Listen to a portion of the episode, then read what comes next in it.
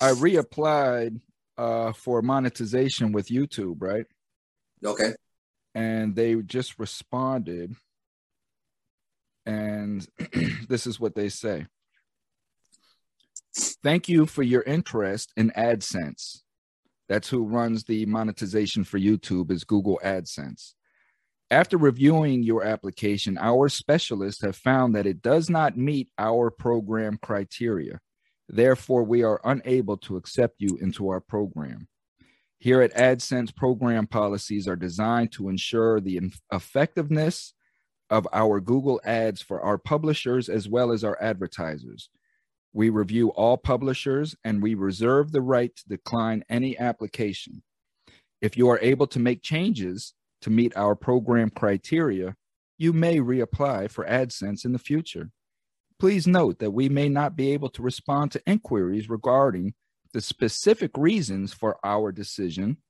Thank you for understanding. The Google AdSense team. Now, I, I, you know, this is this goes into saying that, you know, uh, there are so many of these convict channels, these quote unquote convict channels, where these guys get out and they put bass in their voice and they talk tough and they you know they they are all about this violence game. And they put out these episodes about inmates being raped in prison. And and just every one of their episodes is just trash essentially. You know it's just stigmatic trash. It's it's the same as these shows like locked up and all of these other shows that just you, you don't know you know anybody can get up and say anything that they want you know what i mean? And it's all about just glorification of of violence you know for likes and subscribes.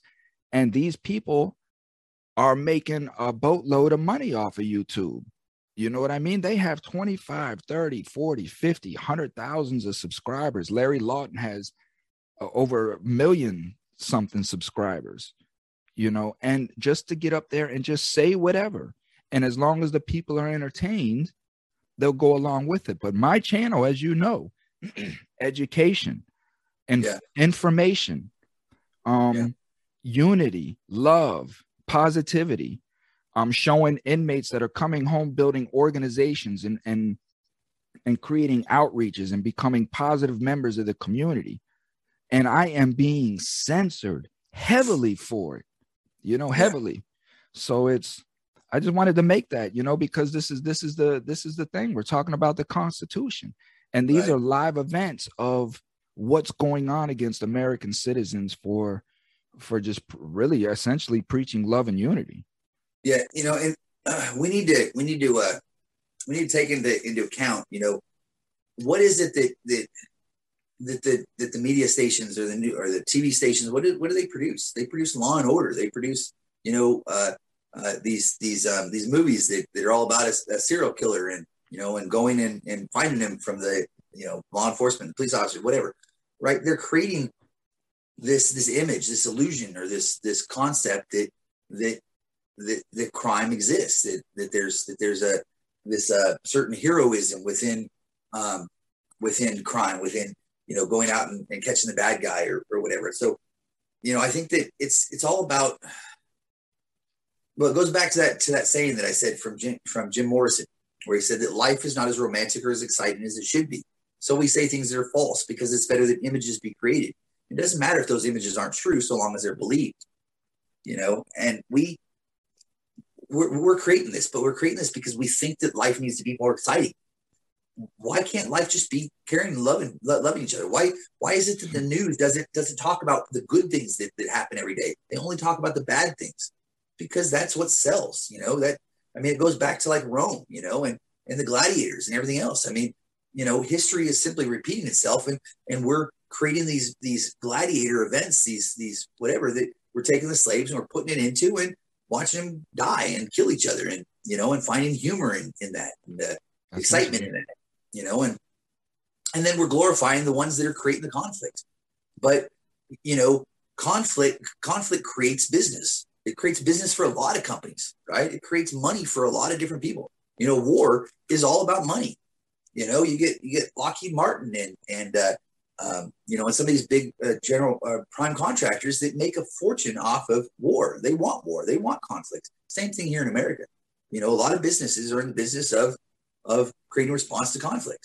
You know, national security. The whole program was based upon, you know, this this fear of of of, of terrorism, and you know, the terrorism is is the people. It's anybody that, that goes against the government, and that's why national security was code word for for for domestic terrorism because we were protecting the government from the people, and it it's the wrong concept. But you know, that's what sells. But I think that if we if we got away from that and we started talking about the good, because that's that, that's one of the things that I like here is that is that it's important to as a patriot because a patriot is one who loves and defends his country.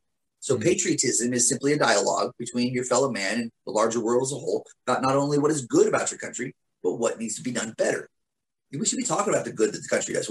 We should be telling everybody that, that we have a great country in theory, but not necessarily in practice. And, and we should love our country. And I think that when we're not teaching civics in school, when we're not when we're not uh, you know allowing for uh, you know people people to come in and to be able to go through the legal uh, um, naturalization process um, they don't learn about what's good about america. You know they're coming in with this other this other belief you know so every single country has its own spirit right? The spirit of law. Well, that, just just to solidify that point uh, you know it's it's arnold schwarzenegger made it made it perfectly clear when he said the hell with your freedom. Take the vaccine you know?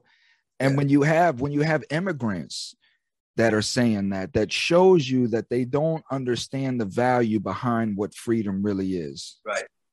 You know we we have an immigration process not not so that you go through a process to become a citizen not so that you sit in a you know in, in a program for years and we do it so that you can learn to love america because you have to understand america to love america right and we should all all everybody here should love america because this is our this is our land. This was given to us. Our freedoms were given to us. That is the greatest treasure known to mankind was what we what we had what we were guaranteed and that we've lost and that we've we've we've, we've forgotten.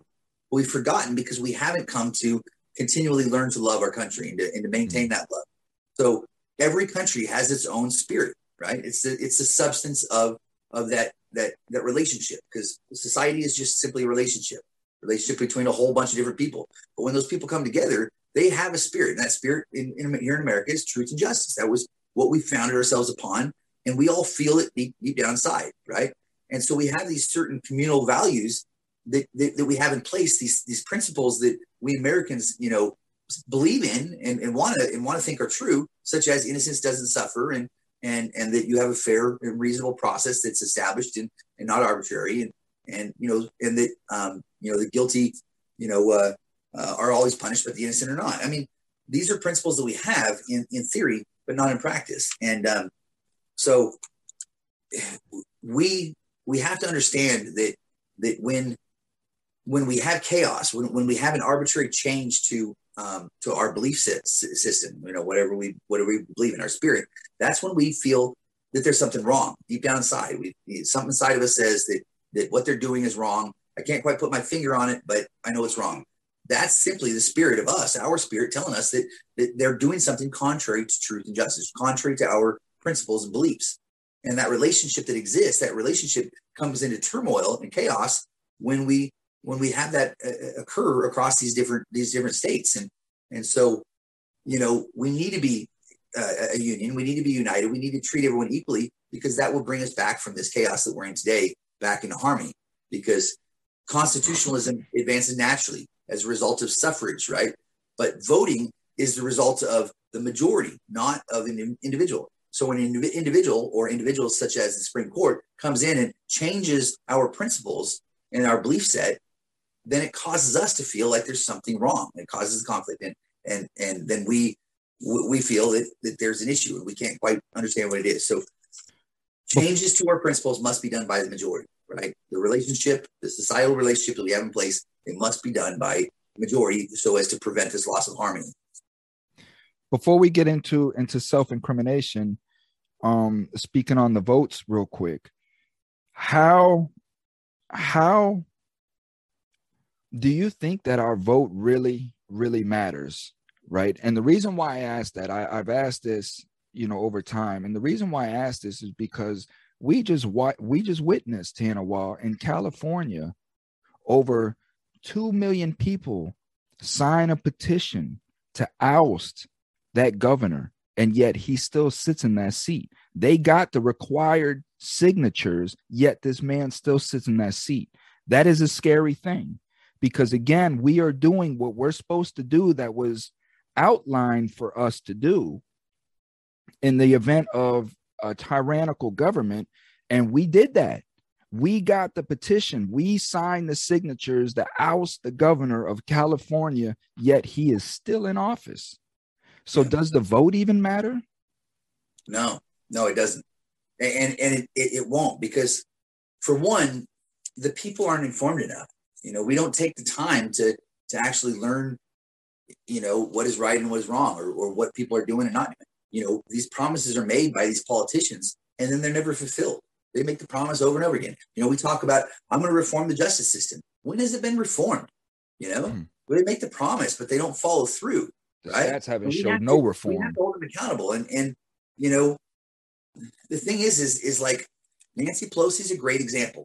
You know how is it that she's amassed 196 million dollars over the course of her career? That doesn't sound like a like a public servant to me. You know what the liberals say? The liberals say is because she was rich going in. Her and her husband was in real estate. They were in stocks. They were already rich going in. Okay. Well, you know, I mean, the reality is, is, is when you make 193,000 a year and you're full time burdened with that job, you, do you really have time to, to be doing all this other stuff? I mean, the, I'm not using Nancy Pelosi as, as, as necessarily target. I'm simply saying, I'm with you these are these are wealthy individuals. These are multimillionaires. No one goes into the Senate and, and, leaves there without having millions and millions of dollars because you have these lobbyists that are that are coming at you. You completely lose touch with society because you're you're nothing but wined and dined by these organizations that want you to to, to push their agenda, right? And so you know Washington D.C. is a whole different animal. And once you hmm. get there, you you lose touch with with the rest of society because it, it's it's it's a different it's a different relationship. You know, you don't have contact with the normal common individual that's having the issues, but instead you have corporate lobbyists that are they're coming at you with money and entertainment and all these other things that, that tend to influence you in their thinking to, to, to send you in their direction. Don't you have more millionaires per capita in DC than anywhere else in America? Is isn't that an accurate stat that I read somewhere? Per yeah, capita? Yeah. I mean, when I lived there, if you didn't have three or four million dollars, you you weren't living in within the district. I mean, it was it was millions of dollars for even a, a one bedroom bedroom bungalow. I mean, it hmm. was it was astronomical. And so, you know, I was living almost all the way to West Virginia because that's the only place I could afford.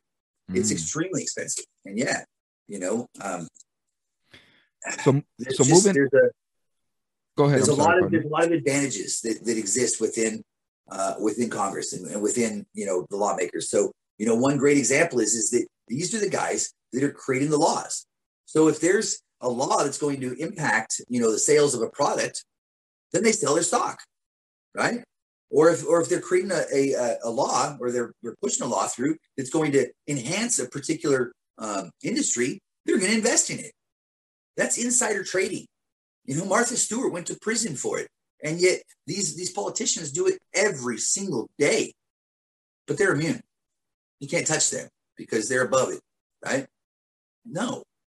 I mean, these guys are heavily, heavily invested in the very acts and legislation that they put into place every single day. That's where they're getting their money, you know? I mean, and and know, and at the end, they don't pay hardly any taxes, if any at all. You know what I mean? And like you say, all the perks and benefits that they get just throughout their daily life of of being who they are, and then on top of that, we, the taxpayer, brunt the bill of everything that they do. Yeah. Yeah. And, you know, and, and then we don't hold them accountable for their inaction or their actions, you know, and we allow them to remain, maintain this, this argument of sovereignty, of this, of this immunity, which is absolutely incorrect. And, you know, the thing about it is, is, and I've mentioned this a few times, and I'll just go over it one more time here, right? But there is no immunity within the United States. You cannot have immunity sovereign immunity or sovereign sovereign uh, uh, sovereignty derives from the theory that the king can do no wrong, right? So it's the king that creates the laws, and as a result, he, he does it through just the, the just practice. Therefore, you cannot charge a king with the crime. You can't sue a king without his consent, right? He has to give consent in order to do it because he's the one that creates the laws. So he can he can't violate the laws because he creates them. So here in America, we the people give the government the power to govern through the consent of the governed. We create the laws. Therefore, we are in fact the sovereign. We want our freedom. And with our freedom came our sovereignty. We each are individually the kings ourselves because we create the laws and we give them to government and say, government, administer these laws because this is our agreement, this is our relationship that we've established among our people. And here we want you to do that, right?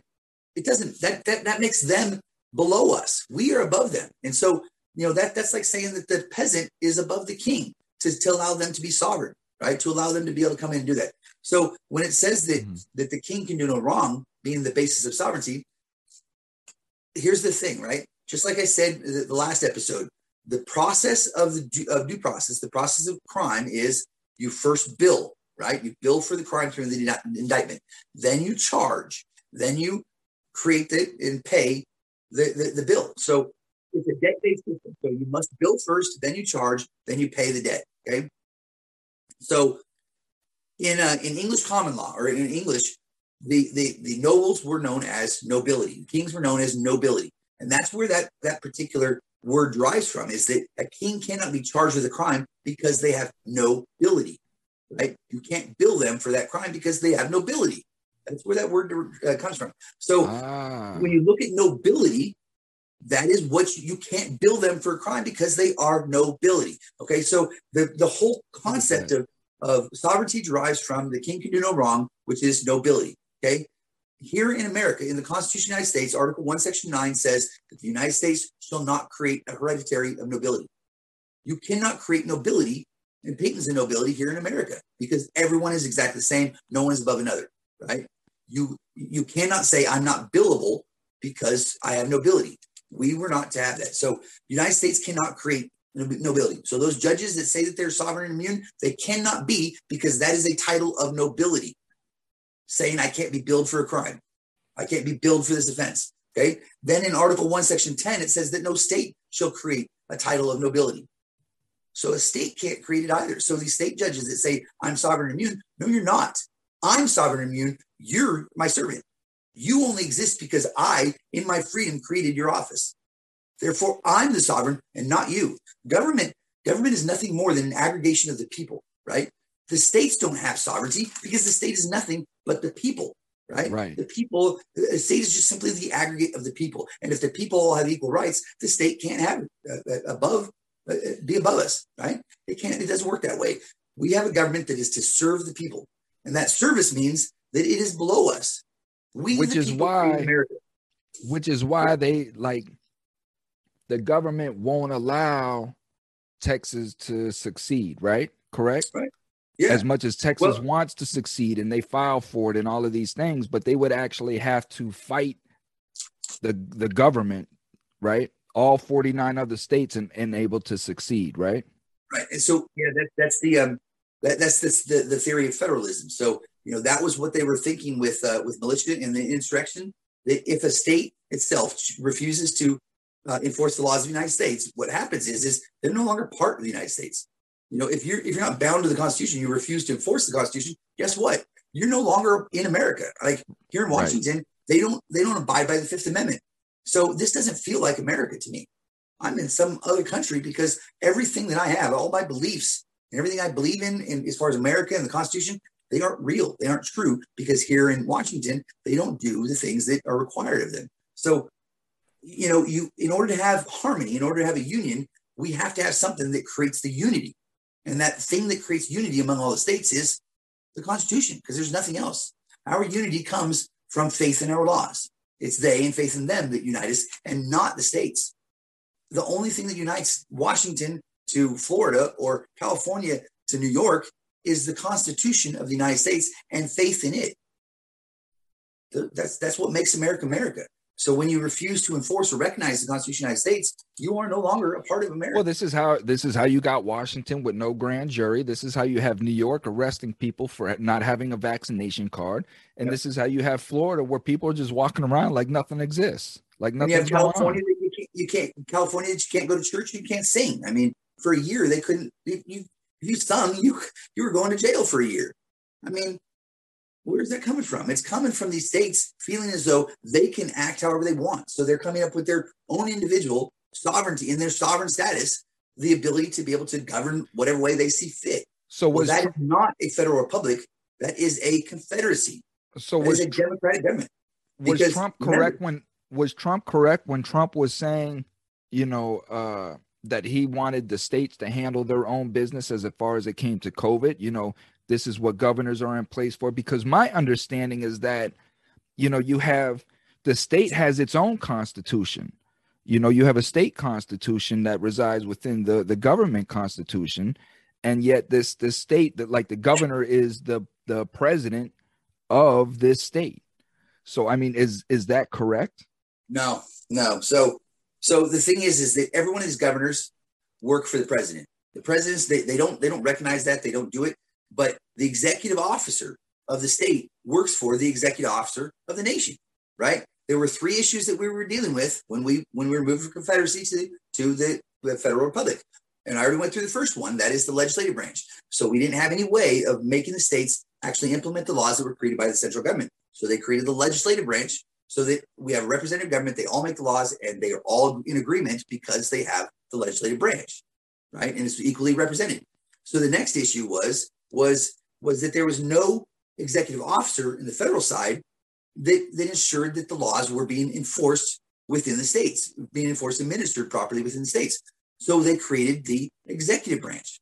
The president is there to to manage. He's the each one of the governors are subordinates to him. So when he creates a, a, requirement, that should federate out to each one of the governors and to to uh, to administer to execute it. You know, um, no, those governors work for the president, and so that president's in a position of uniting the people and uniting the states. That's his job, not to not to not to pull politics and you know and badmouth uh, you know half the nation. His job is to is to unite, is to is to be you know the representative for all the people and to speak for all the people, not half of them, but all of them. So right no, I, I disagree wholeheartedly that that um, when we allow the states to do whatever they want, that creates a disharmony among the nation. Right? Mm-hmm. We don't want disharmony. We want we want a single, um, just like a, the, the judicial branch. If the Supreme Court makes a decision, that decision then flows out to every single one of the regional courts, and they have to follow it. Right? The same thing should happen with the executive branch. If he makes a, a ruling or an order, placed an executive order, then that order should go to all the states, and they should administer it so that we have equal uh, uh, uh, practice and application of laws among all of governments. Otherwise, we have this disharmony. But you mentioned the state constitution, and the issue with the state constitution is that's the way the Confederacy works, right? If the states have their own laws, then that means that they're sovereign. And if they're sovereign, then remember when we uh, when we were moving from the federal government to or from the Confederacy to that, the third thing that we were dealing with was um, judicial was uh, the judicial branch not having uh, not having a high court that would be able to uh, make a ruling that applied to uh, a legal uh, proceeding or a legal uh, decision that would then federate out to each one of the courts. So the whole point in the three branches of government being separate and, and balanced is that each one of these these three branches of government they they took away this localist view. So the the Confederacy was all about the localist, right? So the states they they governed whatever the way they wanted to. There was a loose central government that associated from you know one state to another state, but but there was no no governing structure within that to be able to require the states each one to to to abide and to act in, in the same manner. So we had the confederacies that that each one of these states said we're sovereign, we can do whatever we want, we can govern our people however we want to govern them, and there was no way to to to require that. So when we became the federal republic and we adopted the Constitution, each one of these states gave up their sovereignty, gave up their ability to govern whatever they want to become a part of the union and thus be bound by the by the majority um, uh, communal and societal relationship that was established through the Constitution of the United States. There were two different theories in, in what to do when we were dealing with the, the first constitu- uh, uh, uh constitutional Congress. First was the localist view and simply an enhancement, and thereby uh, maintaining sovereignty of the states and and just increasing you know participation in the central government or we do something completely different and we and we fix these three issues that we have by creating three branches of government they're all separate but equal and they're all sealed with their own individual uh, duties and responsibilities. We have a major separation of, of uh, separation of powers issue in in in everything that's that's happening today. So, you know, you have the executive branch that's uh, um, that's believing that they can uh, that they can tell that they can suspend the, the Constitution at whim. You know, they can they can make that decision because they're the president, the, and the president's that important. And then you have the the executive, the, the judicial branch that's saying that they can alter, amend, and destroy the Constitution of the United States, such as in, in the case of Barron versus Baltimore, where they say that the Bill of Rights doesn't apply to uh, as a restriction to the states, but only a restriction against the federal government. That is absolutely contrary to the Constitution. And when you have the, the, the judicial branch that says that the indictment by a grand jury is not required by, by the states. Which, that is them altering, and amending, or destroying the Constitution of the United States. That is not their job. That is the job of the legislative branch. So you have the separation powers. You have the states themselves that are substituting their own alternative legislation for the provisions and guarantees of the Constitution. That means that the states are more powerful than the federal government. And mm. if hmm. the federal government doesn't have the power to maintain its own its own unity, right? Because uh, President Abraham Lincoln said, "It has long been a great question whether any government not too strong for the liberties as people can be strong enough to maintain its own existence in great emergencies." You know, if our federal government doesn't have the power or, or the capacity to be able to maintain its own its own superiority, then we don't have a, a, union. We, we have the states that are more powerful than, than the federal government. And so that was the point in, in these states, because you mentioned that in the beginning there. These states, when you have one state that refuses to enforce the Constitution of the United States, the other states around it, its job is to is to is to act and and, and require that state to to return to its uh, compliance with the laws, with the foundational law. So each one of these states, their duty and responsibility is to is to maintain that harmony, to not go and, and say we can we can do something different and we're not going to follow the Constitution and we're going to you know do whatever we want. That's not the role of the state. The state should be there to unite and, and to act as that buffer between central government and people. So mm. they've forgotten what it is. I, I think that in one of my one of my responses to the court, I think it was the one maybe the rebuttal uh, at the district court. What I said was that was that um, I'm appalled by the state's ingratitude of uh, of the sacrifices of great Americans such as Dr. Martin Luther King and President Abraham Lincoln, who gave all they had, including their lives, in battle for equality. For a state claiming to be progressive and cognizant of the plight of humanity, it is disturbingly regressive in its understanding of our nation's history, the application of our nation's laws, and its role in the governing of our nation's people. And I think that says a lot because these states, they don't understand our nation's history. They've forgotten it. They don't understand their role in governing our people, and they certainly don't understand how our laws work because they're refusing to recognize and enforce the Supreme Law of land, which, you know, it is appalling to think that that these states will will claim to be progressive and claim to be cognizant and, and for the people, but yet go and, and oppress them in such a manner that that that we it goes against all of our principles of, of Americanism, everything that we fought for, all the blood that's died in, in sacrifice of uh, of this battle for equality and and uh, I want to see the state step up because it needs to happen. Well, I think that's happening because of of how you exactly what you outlined is that we're we're we're we're we're acting under judicial judicial law. Yeah, you know what I mean. And, and, and you know, so when you're able to go back to Barron versus Baltimore and cite that as as law and and as something to follow this is an issue which I want to say before I let you back in, and then we're going to get into self incrimination. But, but um, after since since this is uh the the Fifth Amendment, I think after this here we'll we'll do we'll make an episode on Barron versus Baltimore. We've been we've been promising that to the people. So after this, our next our next get together, we'll do that. Good. And then we'll the next um we'll we'll run some more amendments, and then we'll do another landmark uh, decision that that's affecting, you know, it's essentially going against the Constitution. Yeah. Um, because I would really like to get into the federal crime bill and, and these things as well, you know, Title 18 and, and such. But um that's that's that's down the road. But um so I'll let you speak and then let's get into the self-incrimination. Okay, so so my case, I'm asking two questions because you got to ask the, the, the, court questions. And and I'm, I'm not necessarily for that because when we ask the court a question and we say, do we have this right? We're giving them the ability to, to decide whether or not we have it. I don't believe that, that we were meant to ask questions, but that's the, the way that they do it. I think that we should go to them and say, we have this right, please enforce it.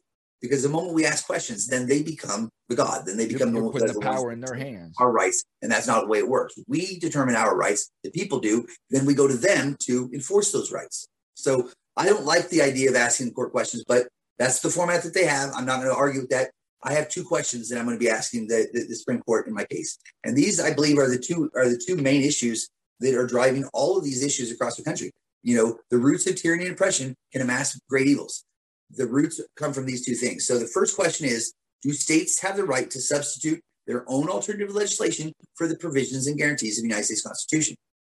Right? The, that's a rhetorical question. The answer is no. States right. cannot substitute their own alternative legislation for the provisions and guarantees of the Constitution. And as a result, all these state constitutions that say that they don't give a grand jury or, or that they don't do, they, those are all rendered unconstitutional. They're all nullified through through uh, through this through supremacy. So that's issue number one, and that would mean that here in the state of Washington, for instance, Article One, Section twenty-six, that says no grand jury shall be drawn or summoned in any county, must then be replaced with the correct provision of the Fifth Amendment, saying you must have it indicted by grand jury before holding them over. So that's number one. States cannot substitute their own alternative legislation, for the provisions guarantees the Constitution. Okay. Um, so uh, the second question is, is does the judicial branch have legal authority to alter, amend, or destroy any of the provisions or guarantees of the United States Constitution? Again, this is rhetorical as well. The judicial branch does not have legal authority to alter, amend, or destroy the United States Constitution. That is the sole responsibility and duty of the people of the United States. So when you have Barron versus Baltimore, for instance, or you have Hurtado versus California, or you have any one of these other rulings where, you know, um, uh, Plessy versus Ferguson or Dred Scott versus Sanford that are clearly unconstitutional, it's unconstitutional because the Supreme Court of the United States felt as though they had the power to alter, amend, or destroy the Constitution of the United States. You cannot declare the Constitution unconstitutional because the judicial branch has nothing to compare it to. So they can't come in and say, oh, that provision in the Constitution is not constitutional because there's nothing to, to, to compare the constitutionality of it. Right. We assume automatically that the Constitution is constitutional because it was ratified by the people. But once again, in order for laws to be legitimate, they must be considered just and equal there is an element of the Constitution that was unconstitutional and and and, and violated the uh, the parameters of egalitarianism, and we have to get rid of that. And that is that that that all men are equal. There is no slave. There is no difference in black and white. There is no difference in man and woman or rich and poor. We are all equal. Every single one of us. We are all given our freedom and, and maintain it. So no question. The thing is, that. judicial branch has no legal authority to alter, amend, or destroy the Constitution of the United States. And in doing that, that means that one, Hurtado versus California which is the decision that was made that, that said that the states don't have to abide by the grand jury, don't have to use it, that they can use information instead. That is contrary to the Constitution made by the Waite Court. And as a result, it's unconstitutional and it will be rendered such that because the judicial branch, particularly Chief Justice Waite, had no right to say that the state constitution is more powerful than the federal constitution. When the state constitution says that they do it differently, you aren't to side with the state constitution, you are to side with the federal constitution. It will render that nullified and then as a result of me being able to go through Hurtado, I can then attack Barron versus Baltimore directly because Barron versus Baltimore is still Supreme Court precedent today. And as a result of the deprivation of the right that I had through the Hurtado case, Hurtado is presenting to Barron versus Baltimore. I can attack Barron versus Baltimore directly, and thus we can reverse these these you know these hundreds of years of of, uh, of illegal and unlawful um, application of our fundamental supreme law. So uh, my intent is to get rid of Barron versus Baltimore. And so you mentioned once again the state constitution. So I just want to say that when you have two different constitutions, you have a state constitution and you have a federal constitution. What that does is it creates two different citizenships, right? We've heard this before. The dual citizenship theory derives from the Dred Scott case. It is still fallout from that particular case. So in Dred Scott, they said that they told the they told the individual that they said blacks are not people, right? And they mm-hmm. told him to go back and argue with the state because you are not a citizen of the United States because you're not a person. So you have to go back to the state and argue with it. So that whole dual sovereignty or, or dual citizenship theory that is espoused by Dred Scott. So when we have state constitutions and they're one way, and then we have federal constitutions, what that implies is that there's two different citizenships that we can be treated differently. So the state constitution can give us whatever rights we have. Therefore, when we're going through a state adjudication process, we only get what rights are within the state constitution.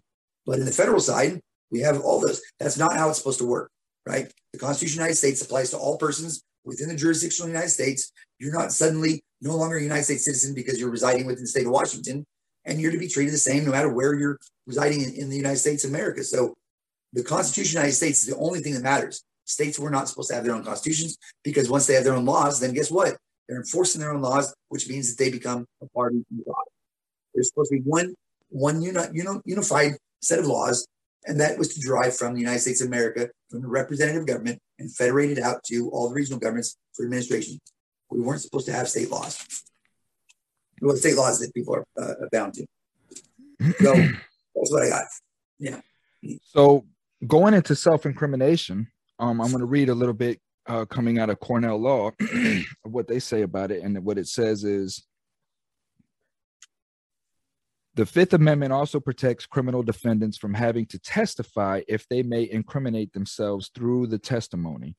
A witness may plead the Fifth, quote unquote, and not answer if the witness believes answering the question may be self incriminatory.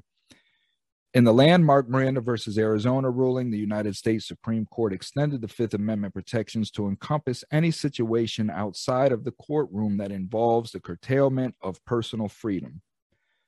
Therefore, any time that law enforcement takes a suspect in, into custody, law enforcement must make the suspect aware of all rights, known as Miranda rights. This is what we see in TV when we when they say had you know did they did they read his Miranda rights? Did he meet you know that's what they mean. These rights include the right to remain silent, the right to have an attorney present during questioning, and the right to have a government appointed attorney if the suspect can not afford one. However, courts have since then slightly narrowed the Miranda rights, holding that police interrogations or questionings that occur prior to taking the suspect into custody does not fall within the Miranda requirements and police are not required to give the Miranda warnings to take the suspects prior to taking them into custody. And their silence, in some instances, can be deemed to be implicit admission of guilt, as we talked earlier about. If law enforcement fails to honor these safeguards, courts will often suppress any statements by the suspect as violating the Fifth Amendment protection against self incrimination, provided that the suspect has not actually waived the rights an actual waiver occurs when a suspect has made the waiver knowingly, intelligently, and voluntarily. To determine if a knowing, intelligent, and involuntary waiver has occurred, a court will examine the totality of the circumstances, which considers all pertinent circumstances and events. If a suspect makes a spontaneous statement while in custody prior to being made aware of the Miranda rights, law enforcement can use the statement against the suspect provided that police interrogation did not prompt the statement. the Fifth Amendment right does not extend to an individual's voluntarily prepared business papers because the element of compulsion is lacking. Similarly, the right does not extend to potentially incriminating evidence derived from obligatory reports, or tax returns. To be self incriminating, the compelled answers must be must pose a substantial and real and not merely or trifling or imaginary hazard of criminal prosecution. After Congress passed the Crime Control and Safe Streets Act, some felt that the statute, by implication, overruled the requirements of Miranda. Some scholars also felt that Congress constitutionally exercised its power in passing this law because they felt that Miranda represented a matter of judicial policy rather than an actual manifestation of Fifth Amendment rights. That's so, Cornell law. So, the whole point in the Constitution, remember, is to establish rights and limit powers. People have rights, government has powers. Okay. So we want to preserve the rights, and we do that by by limiting the by limiting the powers, by making it so that there's checks and balances that are in place and limitations that are imposed upon uh, upon the the individuals, law enforcement, and everything that's that's that's uh, uh, that's um, administering the those laws. So we limit the powers in order to preserve the rights. Okay, we don't do it the other way. So you don't you don't you don't preserve the right or the, the, the, powers. You don't you don't make it so that they're easier to, to maintain or, or easier to get around because that would then be at the detriment of the of the rights. So that would go against the constitutional theory, the constitutional belief. We're not protecting government. We're not protecting the prosecutors because here in our in our system of government that that sometimes a guilty person may appear to be set free, but we have a system that if it works properly, innocent people will not be punished. But today we have 15% of the people in prison that are innocent. And we have that because we're not following the rules, because we're making it so that government is protected. That's not what the Constitution is meant to do, right? We shouldn't be doing that. We need to protect the, the people because the most important thing here in America, the, the, the thing that makes us unique is that innocence was not meant to suffer. We have a system that if it's used properly, innocence won't suffer. But if it's not used properly, then guess what? Then then you have what's called legal realism, which is the belief that judges make the, laws and it's not based upon a formal set of rules or principles, but instead upon uh, individual judicial decisions that's based upon their own social, political, or public policy. So when you have judges that, that believe that they can that they can make rulings or lawmakers that believe that they can make laws that are contrary to constitution, you have what's called legal realism, which is not constitutionally based. It does not permit the fair and equal treatment of people. Now, legal realism has always exposed the political nature of laws always you know and in the absence of due process you have innocence that suffers because of legal realism because people are not being treated equally and fairly. Mm. so you know legal realism all through history you can point to it and you can see the political and oppressive nature of the law that was, that was created or the ruling that was created as a result of someone's social political or public policy. You know so when the Waite court wants to actually advance and, and proliferate the slave institution then they do that through legal realism and that shows once you historically look back at it, you can see the political nature of the law because it had it had that intent. But so the uh, the rules of civil procedure it specifically states now this is also in correlation with with Miranda, but this is directly out of uh, out of the um, rules of civil procedure. But it says rules which come from judges, right? Rules must not conflict with statutes. Those are laws written by people or impair the legal rights of the parties. Legal rights of the parties would be the constitutional rights. Thus, a court has no power to declare a rule that shall constitute a waiver of a constitutional right. A court cannot create a rule that shall constitute a waiver of a constitutional right. So when a judge says to you, do you want to waive your right to a speedy trial or do you want to ra- waive your right to a jury trial? According to civil procedures, guys, can't do that. Rules cannot conflict with statutes because rules don't change laws. Laws are made by the people and rulings are made by judges, but judges are tethered to positive law, the law made by the people. Otherwise, they're acting unlawfully outside of the law itself. And that's arbitrarily. That's a government, a, a government of man as opposed to a government of laws. We're, we're supposed to be a government of laws. We're supposed to be governed by the laws that we create here, govern us. But instead, we have a man that says we're not going to do that and we're going to do something different, and thus created a waiver of a constitutional right. Judge, the, the, judge can't ask you if you want to waive your right to anything because in doing so, it would have impaired the, the, the legal structure, the statutory obligation that exists that was established by the Constitution. That's why I say that our rights can't be waived. They can be taken away. They are unalienable because before we have that right to, to, to use or to waive, the judge has already breached his duty to act and to ensure that you that you're guaranteed it. A breach in their constitution in their contract does not entitle them the right to be able to go and, and, and breach your contract or establish a new contract with you. If the judge has to breach his oath of office, breach his contract that he was that he established, saying that I will do what the Constitution of the United States says, if he has to breach his contract in order to get you to plead guilty and establish a new contract with you, that makes the second contract illegal because it derives from the breach of, constitu- of, of contract number one. Right. In constitutional law, so contract law, you can't do that. The judge can't breach one contract to enter into a new contract without. Well, it's it's both, in the same sense as criminal law as well. I mean, wherever the er, where wherever the error occurred at in the process, anything. It doesn't even matter if if you follow judicial law behind that error, it's still an error. You have right. to go back to the original error and fix that error, and everything behind that is is redone. Exactly. So you know you have what's called progeny, right? And we use we use what's called um, case law here, right? And we, we, we talk about it all the time, all the time, common law, right? English common law. So common law is based upon case law. Case law is the lowest form of common law, right? It's judge made rulings. And so once again, if we were a government of laws, and the government of laws doctrine meaning that the laws are superior and everything derives from them, the Constitution is the foundation and everything's built upon it, then that would mean that the highest form of law or the, the, the supreme power would be the Constitution of the United States. And we would go to it to determine whether or not a violation of your rights have, have occurred. But that's not how it works, is it?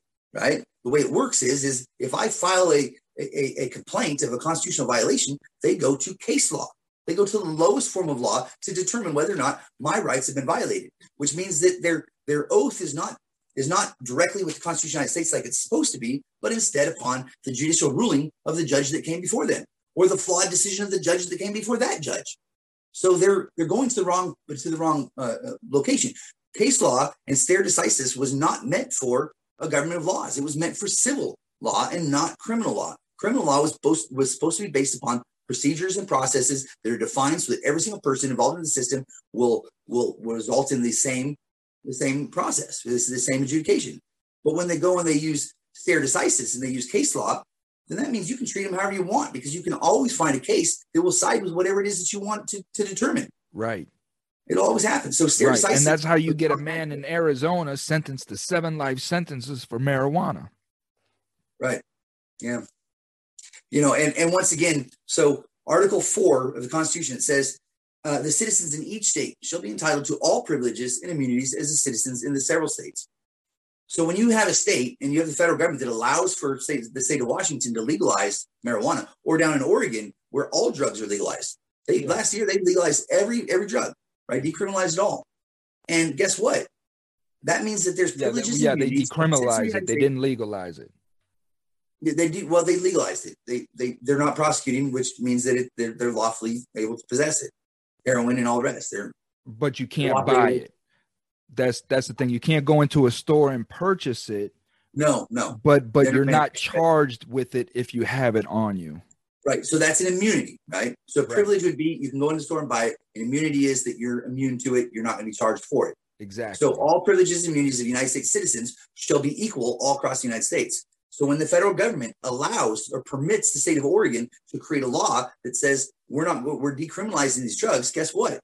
Someone that's arrested in Ohio, all you got to do is say, wait a second, now Oregon's got an immunity that I don't have, therefore you can't charge me with this with this offense. As long as the federal government permits the state to come out and create those laws and, and doesn't pull supremacy in order to maintain that, that that unity, then guess what? All citizens in each state shall be entitled to all privileges and immunities as the citizens in the several states. If one state and one United States citizen has has one immunity in the state of Oregon, then every single United States citizen in every single jurisdiction in the United States has that same immunity by law and by constitution. Because remember, in order for laws to be legitimate in our system of government, they must be considered just and equal. Every single person is treated the exact same way by laws in an egalitarianism type of government.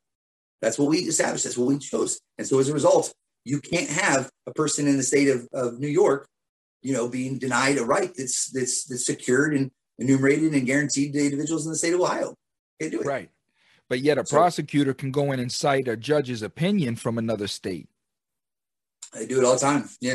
You know what I you mean? Know? So so you yeah. can go in, you can go in and cite a judge's opinion from another state and, and what was applicable in his state, but I'm not privy to that state's uh, laws, whether it's it's it's the de- decriminalization of drugs. So if I get caught with meth here in Florida or crack or heroin or anything like that, I'm going to be charged, and I can't say, well, they do it in Washington or they do it in Oregon. That that's not going to be applicable to my case. However, they can go into Washington and cite a judge to criminalize me or penalize me. Well, they, they, it, it actually would be applicable if if we actually were following the Constitution, right? If right. the states weren't allowed to have their own laws and, and govern their people their own way, because remember, states' rights has always been code word for segregation or discrimination. So when you allow for states' rights to exist, that means that the states have the right to to govern however they want, and that causes segregation. It causes the ability to. I like that. I've never heard that before. Yeah, the, state, the states' rights have always been code word for, for segregation all through history.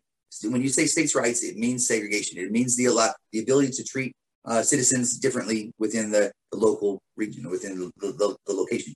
But huh. states' rights, states' rights derive from a case called um, um, uh, Santa Clara uh, Railroad or uh, Southern Pacific Railroad versus Santa Clara County. And so in that particular case, it, it, happened before the oral arguments even started.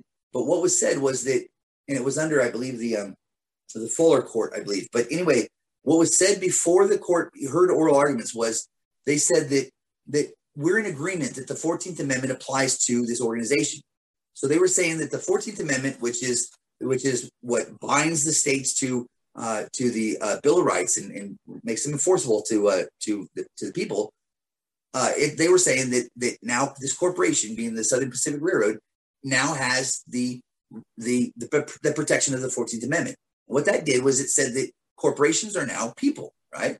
And it gave it gave corporations the protection of the Fourteenth Amendment, which meant that they now have rights, right? They're protected like people, so they have to have equal protection and all the rest and, and that's carried on for years. It still is today. The, the, corporations can be treated as though as a person they have they have rights. But the thing is, is that a state is a corporation. So right. the whole point in making that decision was to give states rights because rights are more powerful than powers. So when we talk about states' rights, it derives from that particular case where they said, "Yep, this railroad, who's a for-profit business, is protected by the Fourteenth Amendment," and the states just said, "Awesome. Well, now we have rights because we're a corporation." That's and exactly right. rights. Guess what? they can now own property, right? And slaves are private property protected by the Constitution, driving from the Dred Scott case. And that was the whole reason in making that decision was to memorialize the Dred Scott case. I've been saying that all along. These rulings have been put into place particularly to memorialize Dred Scott and memorialize the slavery institution and to make it so that the slaves cannot sue the slave owner in federal court for their freedom which, which is where which is where I want to break down a whole nother episode with you on straw yeah. man, which is straw man comes in and how each of us are looked upon as as as a corporate entity. This is yeah. why our name is in all capital letters on our birth certificates. This is why we have social security numbers. This is why we are a corporate entity. Yeah. So another thing that I, that I say often is that if you want to predict the future, all you have to do is study the past, right? So history will always tell you you know what's happening and so if you look at history and we look at where where we're at today where there's dred scott and you know this this division and and dual citizenship and everything that's going on we look in and we say all right plessy versus ferguson segregation issue which which we're experiencing as well. What changed that? What fixed that? Well it was brown versus board of education right? And what did brown do? Well brown established what it is personhood. They, they said this is what this is what personhood is. So we're dealing today with this corporate issue where corporations are are believed to be a person, right? And they can own property because the slaves are private property. So they wanted to do that in order to advance the Dred Scott case. And so if that's true, then we can look at Brown versus Board of Education. We can see what did they do to win their case. And we can actually present a very similar argument because history is simply repeating itself. Well, in the Brown versus Board of Education case, they had four requirements for personhood, right? They established them. And the very first one, no state can can, can abide by and that is they must be self-aware. States aren't self-aware, they're not aware of anything. Therefore, they can't be a person, and that's already been established by the Supreme Court of the United States. And so, for years and years and years, we've had these corporations in these states have been able to say we've got the right to do what we want because we've got rights, and they have rights because of this case. Well, you're not a person, state. You have powers, and we need to bring them back and and say no, your powers are limited. So, you know, we don't want states to have rights. We don't government has power, people have rights. We need to maintain that. So that, that that ruling from Santa Clara Railroad, it is absolutely contrary to the Constitution, and it was put into place to proliferate the slave industry. You know, because once again, you had Hans versus Louisiana that said that that that if you're that you don't have the right to be able to sue your state in federal court, right? So that was the first one. So it made it so that the slave can't sue the, the, the master, the new slave master in federal court. But then they had to make it make it so that the the state was able to own property because a, corporation can't own property. A person only owns property. So they had to make the corporation's person in order to preserve the property, in order to make it so that you can't bring them into federal court and sue them. That's the, that's the whole point in these, in these in these cases. Those two cases right there represent you know the biggest barrier between uh, a constitutional violation and deprivation of rights and restoration of those rights, restoration of freedom. Those are the two barriers between most civil rights cases across the United States, and yet people aren't talking about them hmm. because they don't understand the, the, historical underpinnings to it. So, um, the um, this incrimination, uh, self incrimination uh, clause, it's really important. But the thing is, is that is that the way that our Constitution works is that it's not necessarily an outdated document. There are still rights and freedoms that are that are within it, that are embedded within it that we don't even know about, that we're still learning about today. Like my case is bringing up a couple of uh, establishment of rights right now that we, we, we weren't even aware of. Like hmm. every single one of us has the right to go to the Supreme Court of the United States and demand that they hear our case because there's a duty established by the Constitution of the United States making them responsible for for hearing our cases. When it says that in all cases which a state shall be party, the Supreme Court shall have original jurisdiction. That means that the United States Supreme Court must hear our case if our case derives from a state, right? And, and as an obligation, because that's what the Constitution creates an obligation, the Supreme Court doesn't have the right to disregard the obligation without, without violating our rights. Because remember, the breach of obligation results in a violation of the right. Our rights derive from those duty to act. So when I go to Supreme Court and I say, you have a duty to hear my case because it derives from the state and the Constitution establishes that obligation, if they refuse to do it, we then have a right established. Because guess what? Rights derive from those duty to act. They have a duty. It's established. We have to show that they have a duty, and as a, as a result of showing it, then they have to they have to they have to fill it.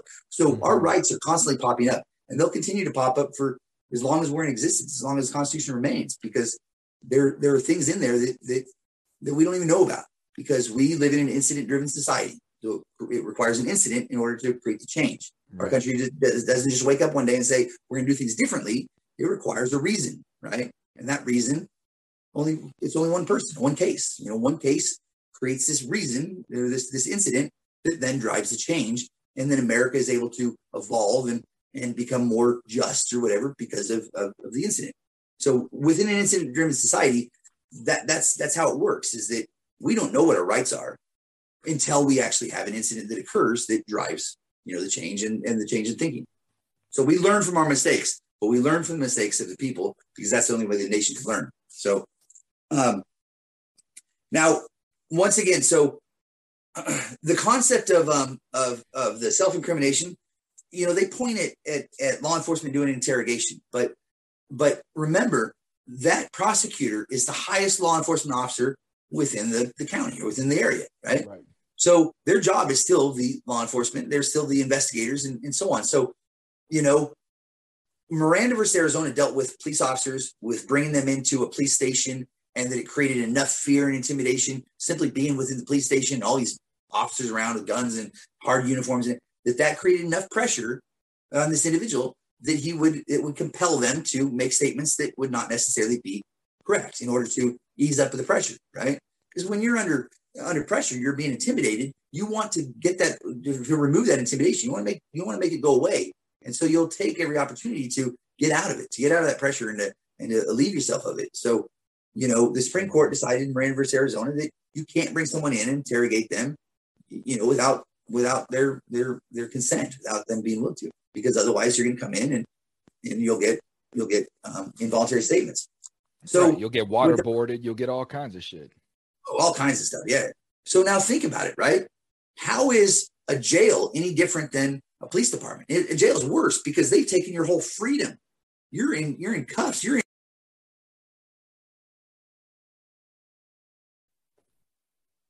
Hold on, Tanner. I lost you. I lost you.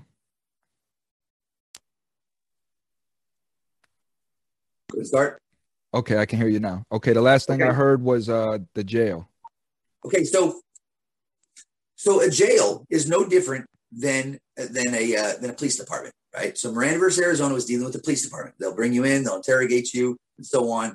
Well, when you're arrested and you're brought into jail before you're even interrogated or talked to, and then they put you through these these tactics to to threaten and intimidate you by hauling you around in handcuffs, by getting you out of your own clothes and into their their uniforms, by not feeding you enough, by putting you into into into a cold uh, location, locking you down 23 hours a day. Each one of these are designed to create fear and intimidation and it gets you to comply with their with their wants and desires. So then you have the highest law enforcement officer that indirectly processes a threat to you, right? And it comes through your your your uh, your public uh, defender, your your attorney. That attorney will come up to you and say, "Well, I got a great deal for you. If you'll just plead guilty to this, she'll drop the five charges over here." Right? Yeah. Well, you're already under those pressure. So once again, robbery and extortion are very very close to one another They're very close to one another in, in the spectrum of, of crime. Okay. A robbery is establishing a contract through illegal means with the threat of immediate bodily harm. Okay. Immediate bodily harm. So that would be robbery. Now, my case presents what's called the formula of intimidation. And everybody, you want to learn this. Okay. The formula of intimidation goes like this, and all intimidation follows this formula. It says, if you don't do X, I will do to you Y, whereby X is my envisioned outcome and Y is a result my powers can cause. Okay. So let's use robbery, for instance, now. I have the power to bear arms. If I go and buy a gun and I point it at you and I employ the formula of intimidation, it is if you don't give me your money, I will shoot you. Right. So I'm formulating a contract for your money. Right. That contract is is put into place, but I'm doing it through any illegal means because I'm using the threat of duress or harm, immediate bodily harm to you. And therefore you establish a contract, you give me your money through an illegal means. That is a crime called robbery, right? Okay. So my envisioned outcome is I want you to give me your money. A result my powers and causes, I will shoot you and you will die. Therefore, you give me your money not out of willingness and volition, but as a result of the fear, dress that I've inflicted upon you, right? That would be robbery. Now, extortion is to establish the contract through illegal means with the threat of future bodily harm. Okay.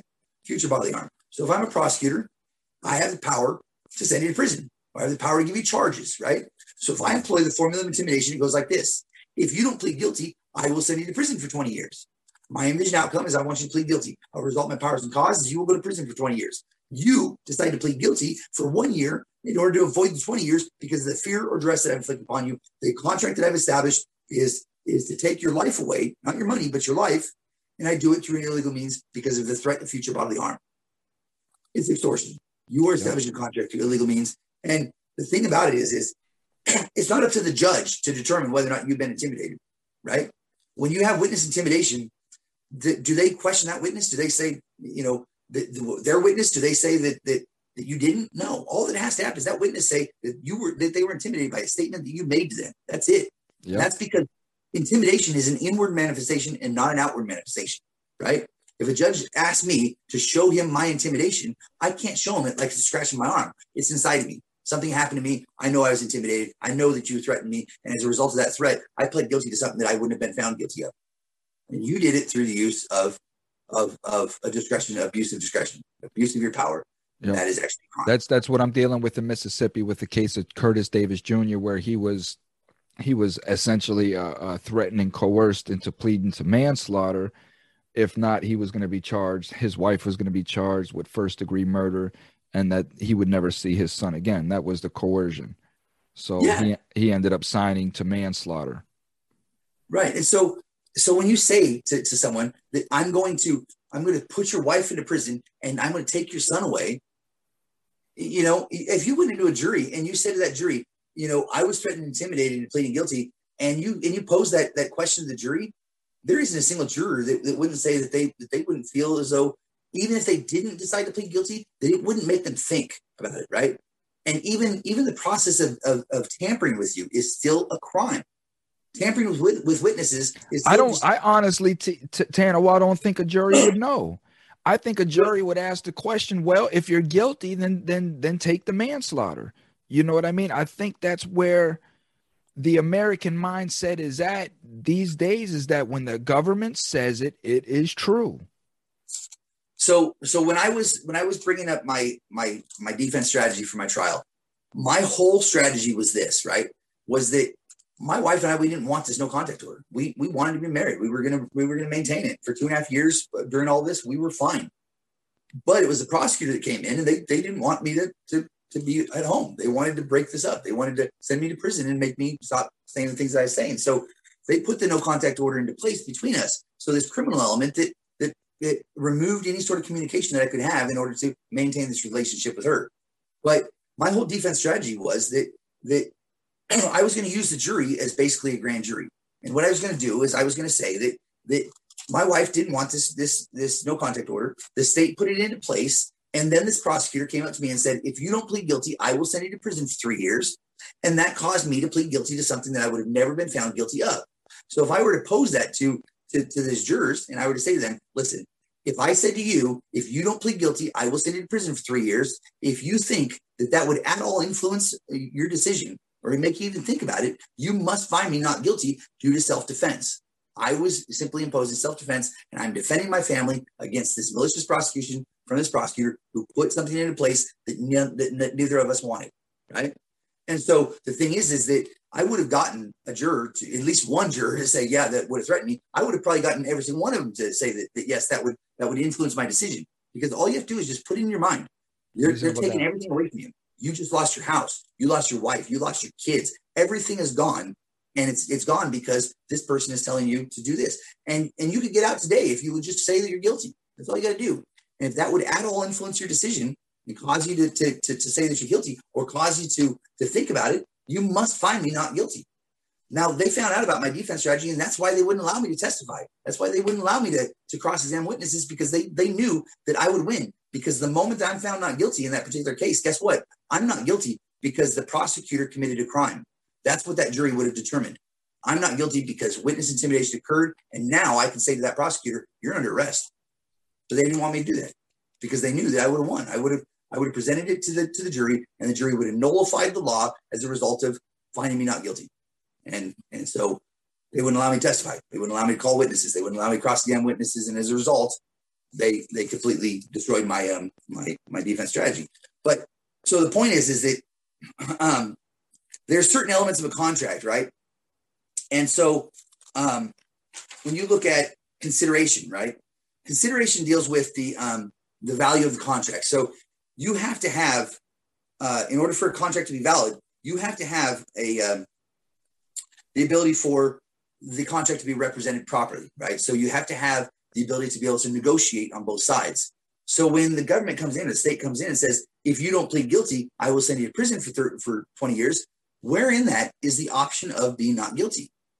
You're either guilty or you're very guilty, right? There's no in between. There's no there's no not guilty. And as a result, there's no contract advantage for me right, for the individual, and that makes the void contract. It's the, the consideration doesn't exist because of the of the um, of the uh, excessive power that exists on one side of the contract over the other. You know, if we had the grand jury once again, and the grand jury determined that that you know that you can only charge them for an assault four, you can't charge them for assault two. Now I know what I can negotiate with. Now I know that, that, that the grand jury believes that it's this crime. Now I know exactly what I'm working with. But if I don't know what I'm working with, and they're able to charge you know, all these charges, then guess what? Then that means that they come at me with this obscene amount of time, and I have no no no, no negotiating power. I have no ability to to to win in the negotiation, and so it makes the, the contract uneven. So um, you, you you can't have that, and uh, um, you, you have to have contracts that and the ability to to, to contract independently uh, uh, and maliciously.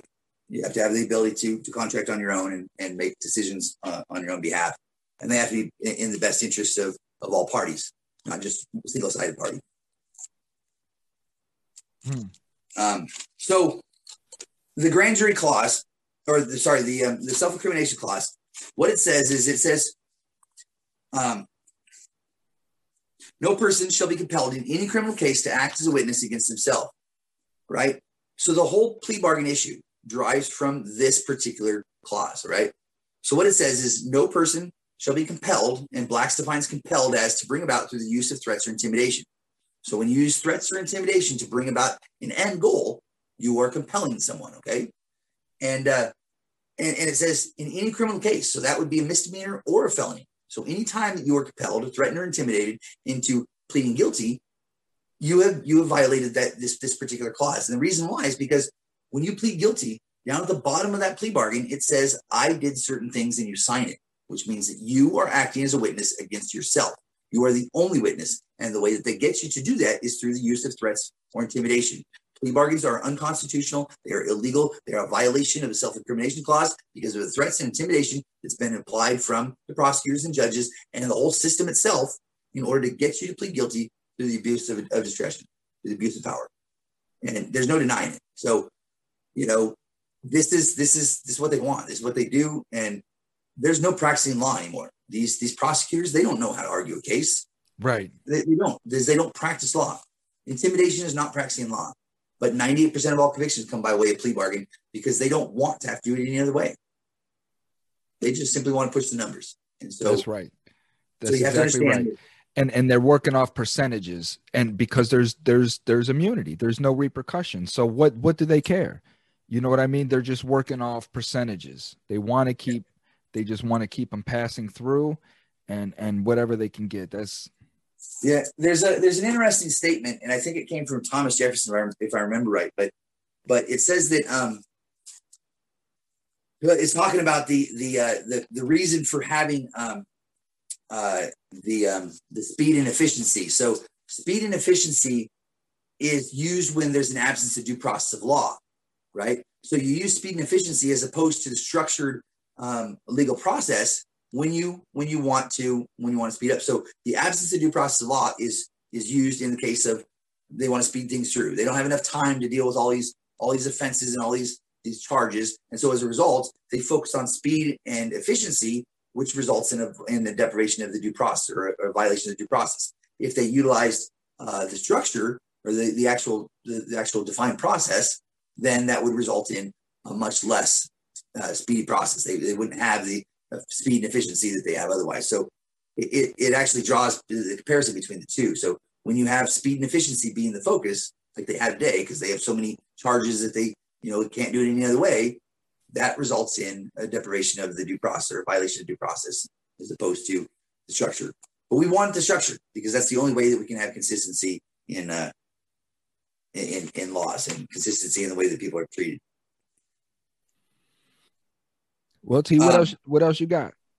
So once again, uh, you know, we mentioned that um, progeny. So progeny is it, they're, they're rulings that derive from another from another case. Okay, so when the Supreme Court of the United States, when they come out and they make a ruling, that ruling then applies to all of the regional governments. They all have to uh, implement that rule. So you know, the Supreme Court comes out tomorrow and says that says that um, um, you know that you that you have to have a grand jury, then every single court within the within the jurisdiction of the United States would then have to adopt that particular rule and put it into practice. Okay. So when the Supreme Court of the United States comes out with an unconstitutional ruling where they're clearly acting in, in violation of their oath by siding with the state constitution, for instance, or or or going against what the Constitution itself says, they are in fact making an unconstitutional ruling, and that ruling then flows out to all the regional courts for administration, right? And they must follow that new rule, which means that every single case that derives from that is also rendered unconstitutional. So when you have Barron versus Baltimore from 1833 that says that the Bill of Rights doesn't apply, we can point at that. and We can say that is unconstitutional because one, the Constitution says that this Constitution is the supreme law of land and shall enjoy legal superiority over conflicting provisions of state constitutions. We can also point to the judges in every state being bound thereby anything in the Constitution, the laws of the state contrary notwithstanding.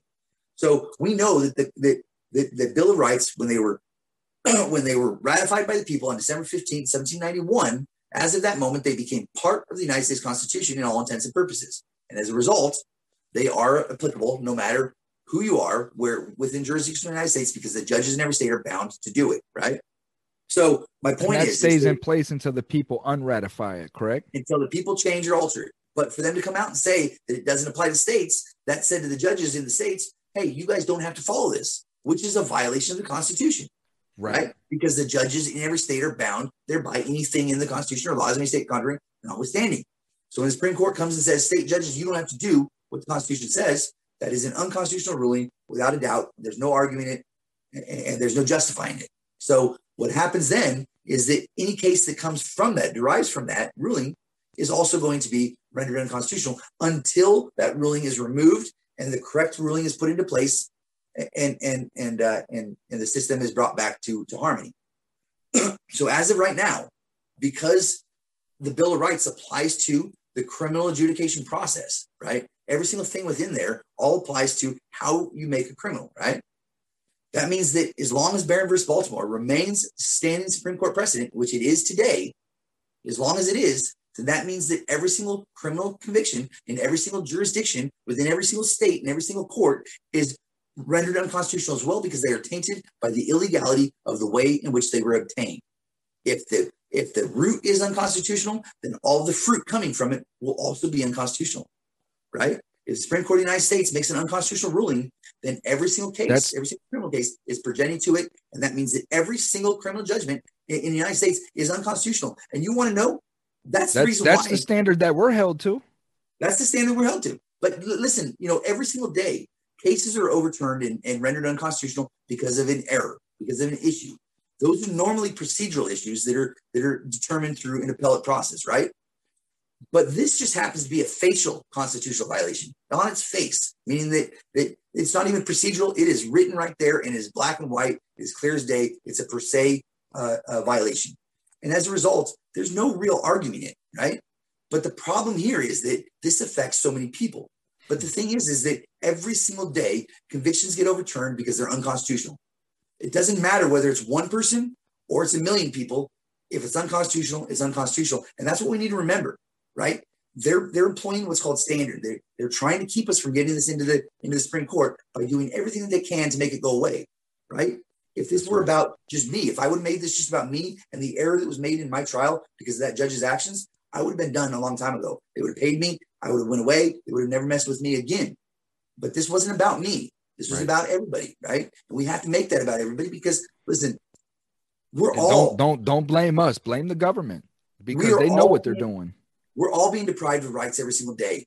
Every single one of us. We all have cases that, that, that, that we want to talk about. I want to talk about my case all day long. But the thing is, is that when I talk about my case, that's about me, right? We can settle this issue when we all turn together and we focus on the on the root problem and we put our voice there as opposed to our voice over here.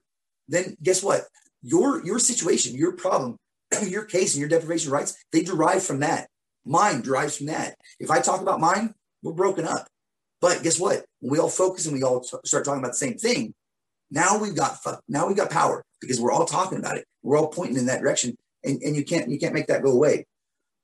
We need to stop talking about our individual cases. We need to start focusing on on the main issue. And when we do that, when we put our voices there, that's when we're going to see change. That's when we're going to see power because they won't be able to make that go away. If we're all talking about the same issue, Barron versus Baltimore, guess what? Barron versus Baltimore is not going to stand. It's not going to be there. The American public won't allow it. Amen. And if you went and you asked 20 people right now about if if they were familiar with that case, how many do you think would say yes? Not not one. I, I have a, I have a master's degree in law. I don't I don't I didn't know about it.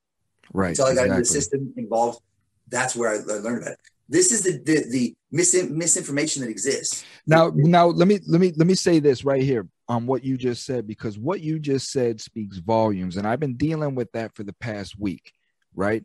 Is is this younger generation. I was surrounded by this younger generation for a while, and they're beautiful people. So I'm not calling anybody out in particular, but it's the it's the mindset of the younger generation, and it's what you just said. Because I had a certain individual that was trying to quote unquote make me understand something. Now, this individual was 25 years old, right? I'm 46. How, how is a 25 year old going to make me understand anything other than your own personal experience. You know what I mean? Because yeah. all you're trying to tell me or quote unquote make me understand is something that you've been taught. What I'm trying to get you to understand is the experience that tells you that what you've been taught is not real life. Right. You know what I mean? And that's exactly what you just said. You just said you just went through criminal law and you didn't even know about Barron versus Baltimore until you experienced it. You know right. what I mean? And had to research it on your own. And that is exactly what I'm talking about when it comes to that. So, you know, you yeah, can have all the knowledge in the world, but if you don't have the experience in that field of knowledge to determine whether what you learned is right or wrong, then all you have is that knowledge and you don't know whether it's right or wrong. Right. So uh, Socrates and Plato and Aristotle, you know, all of the ancient philosophers, they all believed in something that was called phronesis. A phronesis is is practical wisdom, right? It's practical wisdom. And they said that it's something that can't be taught, but it must be learned from experience. But it's the highest virtue that man can achieve, right? Mm. Most most men aren't, aren't able to do it, but you get it from experience. You don't get it. You can't be taught it. You can't go to school and learn it. You have to learn it out, out there. And so for me, I, I didn't know anything before this happened. I, I, I, was never challenged or tested until this. I didn't know anything about courage or strength or power. I, you know, I had money and I made money and I was free and I, I, I lived an easy life. But it, but I didn't start learning anything in life. I didn't start learning any wisdom until this came up. Until I started getting uh, tested. Right? Trials and adversity.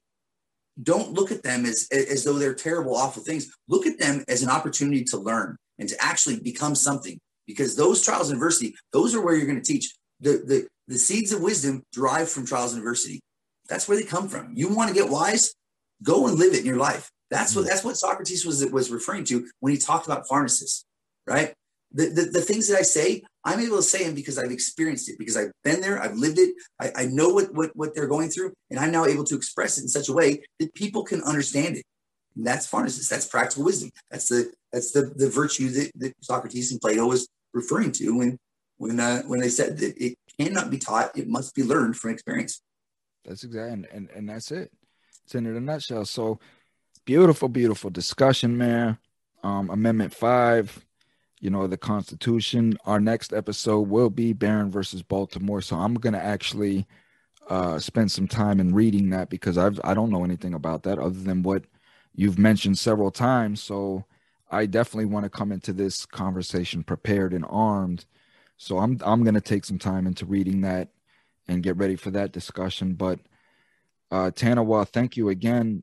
First, I, I really appreciate the time that you're you're you're investing in one just just trying to bring awareness to our american citizens for two that you've chosen my platform to do this with and three for for teaching me because i've learned uh, an exp you know an exponential uh, amount of of information from from you and it's it's making me see things a lot more clear. So um, I, I really appreciate because what what i want the listener to understand and appreciate is the trials and tribulations that you yourself have gone through to learn what it is that you've learned you know and and you're sharing that with us free of charge just because you care about us so that is the appreciation that that i, I um i'm a, um award. Well, I, I, I, thank you for that. And I, I really appreciate it. You know, for me, this has been, um, it, hasn't been easy, but, uh, but I see the blessing in, in everything that, that, that's happened to me. You know, I mean, as bad as it is, the taking of the children, uh, you know, they're going to be proud of me because of the things that I've done. And I, I know that, you know, and I can accept that. But, you know, I didn't come to you. God, God chose you. This is, this is the platform that, that he wanted me to use. And, you know, and there's, there's specific things that he has me, and I can see it every day. And when we look at like like what's going on across the country and the things that are being said, you go into TikTok and like I, I posted mm-hmm. a video this morning. That video, you should watch that because every single thing that I'm talking about, the jurisdictional issues, everything, it is all covered within that video. It is absolutely amazing. And they go they go into statutes and point to it. You know, the thing is, is you know, once you know what God is doing and, and you know that God's real, you will see him in every single thing. You'll see him all everything. And and once you see him and you know what he's doing, you see everything starting to work together. I mean, I'm in prison, I'm fighting, and I'm building a case for the ending of slavery at the same time that the thir- the movie The Thirteenth was being produced and, and manufactured, and it came out at the same time. I mean, all these things happening in conjunction with one another didn't happen arbitrarily. It, it, you know, people weren't working on things at the same time that I'm working on a case, so that all these things can come together at the same time, and this issue can get resolved. That doesn't happen unless there's That's something right. behind it. And I want to say this knowledge in self and knowledge in God not only helps you acknowledge and see God in everything, but it also helps you acknowledge, acknowledge and see the devil in everything as well, because you know who God is, and therefore you know when the devil is in front of you. And that, that's a great point. And, and that's that's something I, I've said many, many times, and maybe I haven't clarified it, but if you read the Bible, right? and you look at the attributes of God. God's love. That's all he is. So, so if you love, you you know God, right? But the thing is, is is we know the attributes of God. He says, release the prisoners. He doesn't want prisoners. He says, your sins are forgiven, right? You don't need to be reminded of them, right? He says that he doesn't want you in a dark cell. Bring him out. He says, lighten the yoke of those who who who you who work for you, right? He's saying those things. Those are attributes of God. Okay. So if those are attributes of God, Satan is going to be the opposite, right? So when I say to the court, I say, I know what side I'm on because those are the attributes that I'm standing for. Those are the things that I'm demanding that we do as a nation. Those things that, that the Bible says that God would want done. I'm saying release the prisoners. I'm saying that I know what side I'm on. So if I fight for God and the courts do the exact opposite because they say lock the people up. They say you're a sinner, you're a felon, and we're going to remind you you're, that you're a felon for the rest of your life. They say put them into a dark cell. They say that that that send them to the hole because they missed a daily quota. They say they're our property. We're enslaving them. Who do they work for? If I work for God and I'm fighting for Him and they fight against me, who is it that they're working for? Once you know the attributes of God, you can see who's working for uh, working uh, uh against you because those are the ones that are going to argue with you. That absolutely. You know, they're they're they're not what we think that they are. Everybody, they're not mm. what you think that they are, because the temple mm-hmm. has been built upside and, down. And the thing of it is, is it's so blatantly in your face now. Now it's like it's oh, it's it's almost like they've been preparing for this right? They've been they've been establishing all the moves, and now it's like they're just making their move now. You know yeah. what I mean? Because it's so blatant in your face. I mean, we have a president that that is trying to nominate a, a, a Supreme Court nominee that, when questioned about the Constitution, couldn't even answer the questions. You know what I mean? So it's it's it's and this is a Supreme Court nominee. Like, how scary is that? Yeah, I that mean, makes you almost question how how much do the other ones really know the Constitution? So when when when the judiciary is is is held unaccountable, right? This is a big issue that, that, that exists with the judiciary. Is that is that our Republican form of government is that the the the lawmakers or the the politicians are are subject to the people. So when you make the judges outside of the the control of the people, they can do whatever they want, right? So when you say that that that I can't hold them accountable for their actions against me. I can't uh, hold them, you know, uh, civilly liable or criminally liable. If I can't do that because they're they're outside of that, then we don't have a system of government where where the where the politicians or the leaders are subject to the people. You know, we're, we we can't have that. We can't have them be outside of the confines of of of of um, being subject to the people or being being responsible to them, which is what we have today. So then you have you know the president is going to put into place whoever he wants to advance his his own political interests. And that person is going to be out of touch. That's not going to be subject to the people of the united states for whatever rulings or decisions they put into place. And if they make decisions that are contrary to the will of the people the thing is is that those people are meant to advance the will of the people not their own is- issues not their own but the will of the people. They're they're there to, to do that. And so if they are if you look at it from a religious perspective they would be the, the, the priests, you know, the, the ones that would be that would be teaching the religious practices of, of, of the of the people of the of the congregation. So if the people themselves have got a desire for, you know, say um, uh, pro-life, right? They want to maintain life. That would be the, the desire of the people. But then you have the the religious scholars or the priests that are saying we're going to do something different and teaching them something contrary to their faith. And so, you know, that's that's that's what's happening. Is that is that the the goodness of the people or the um, or the consistent um, the the actions consistent with the morals must be driven by by the by the, the the court by the justices. And so when they're making their own morals or their own customs that are contrary to people then they're leading the people in the wrong direction. So if you have criminals that lead the country then the country is going to be led into criminality. And every single one of these judges are all criminals because every single one of them are not abiding by the Constitution of the United States, which is a crime. It's a crime of perjury, right?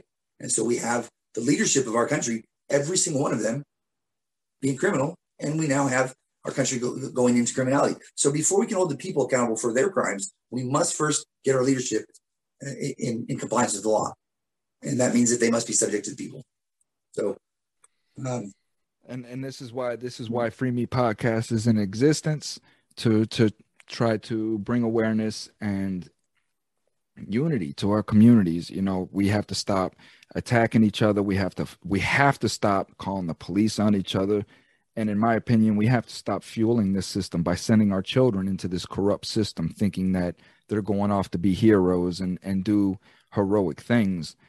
And and um and we have to stop voting period. Until we know that our vote counts until we know that that corruption is out of our government, we have to stop fueling it. We have to come together and unite. These right. are just some of my solutions. And so eh, the, the whole class-based system, the whole the whole business issue, that, that's what we got to get away from everybody. Government is not a business. Our, our, our system is not a business. It was created to be that way because they had slaves and they had property, and property is, of course, an asset. And so we built a, a system of government that's based upon a business model. And when you have a business model, the government wants to make more business, and the business that they're in is enslaving the people, is, is incriminating them. So we got to get away from this whole business, this whole business thought. You know, the riches that we have doesn't come from the things that we have, but rather from the things that we do. And we need to be doing things now. So, you know, when when when when he said that that I'm offering what I know for free, I have to. What God gives freely to me, I need to give freely to everyone else. It doesn't come at a cost because it wasn't given given to me at a cost. So we all need to be recognizing what what what empowers us, what we what we have an advantage in, our knowledge that's unique to our individuality, and we need to be offering that for free to everybody around us because with knowledge comes comes power, right? Exactly. If I'm able to speak to everybody here and I'm able to pass on to you the knowledge that I have of the Constitution because of the of the blessings that God gave to me, then that that raises everybody up. That that benefits me as much as anyone else, and I can't do that at, at, a, at a price because the people that I'm giving it to don't have money. That's exactly so, right, partner. And we love you, Tanawa. We love you for for for what you do, partner. You. And and again, we the people, we the people, power to the people, and be honest, tell the truth, stick by what you feel is right. And and again, from from Free Me Podcast, the Thomas Free Me TV and podcast show, I thank you for subscribing and listening and and sharing awareness for what it is that I do. Um, as as you heard, you know, uh, at the top of this episode, you know, YouTube again canceled my my monetization so i'm being censored and and and i need support from the community like you you have to speak out for free me podcast and and so that i'm able to bring these episodes from Tanawa and, and such so uh awareness community unity power to the people from Tanawa and i our next episode will be on Barron versus baltimore tune in we love you guys thank you stay blessed stay healthy stay proud stay american we're out. God bless everybody. Thank you.